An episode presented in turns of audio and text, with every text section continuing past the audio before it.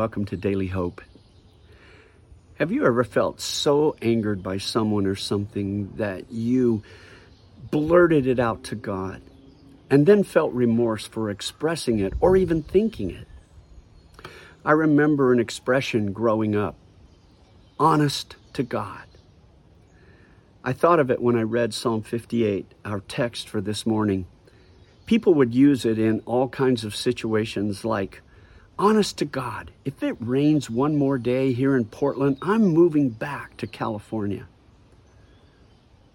It's a wonderful truth that no matter the circumstance, we can be honest with our Father in heaven, our Abba, about everything that touches us, even negative feelings, even anger.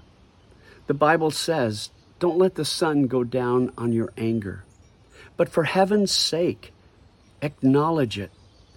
Jesus became angry at sin and the rulers who put undue burden on the backs of the people who came to worship God in his Father's house. And here in our reading, David is expressing anger directed at the rulers and judges who meted out injustice and who ruled unfairly. They judged him a traitor who was out to usurp King Saul, but he turns it back on them when he says, Do you judge the people fairly? No. You plot injustice in your hearts, and you spread violence throughout the land. And then comes his honest to God moment where David says, Break off their fangs, O God. Smash the jaws of these lions, O Yahweh. I don't know about you, but I've said similar things on occasion. Kick them in the teeth, God. Don't let them let them get away with it, God. Because life isn't always fair. Government isn't always fair, and it won't be until the government is upon his shoulders.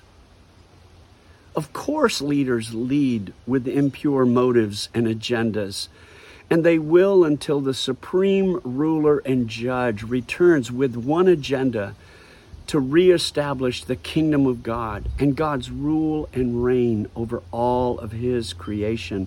And then Jesus will judge fairly with equity and with justice. David knew where to take his anger. He knew Yahweh had big enough shoulders to take it.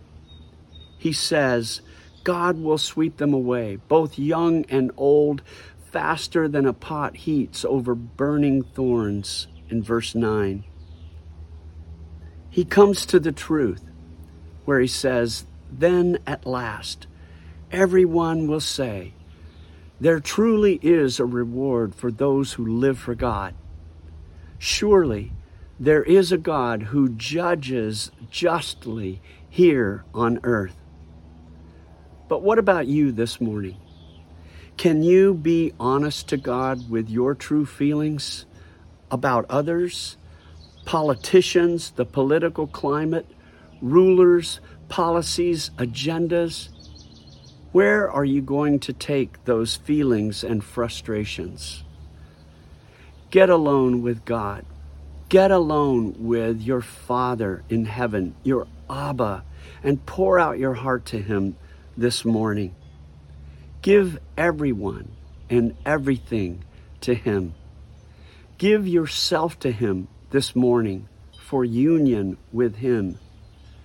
Ask God for more of Him, that you might be filled to the measure of all the fullness of God. Paul prays in Ephesians 3:19. As Asaph the psalmist says in Psalm 73, as he surveyed the, the wicked and their prosperity, he says, But as for me, it is good to be near God. Because in His presence, true perspective is regained and restored. So bless you, church, this morning as you become honest to God, as you pour out your heart to Him, as you ask for more of Him, as you get near God. It's good. Bless you. And I'll see you this coming weekend on campus at one of the services or online. May God truly and richly bless your lives today.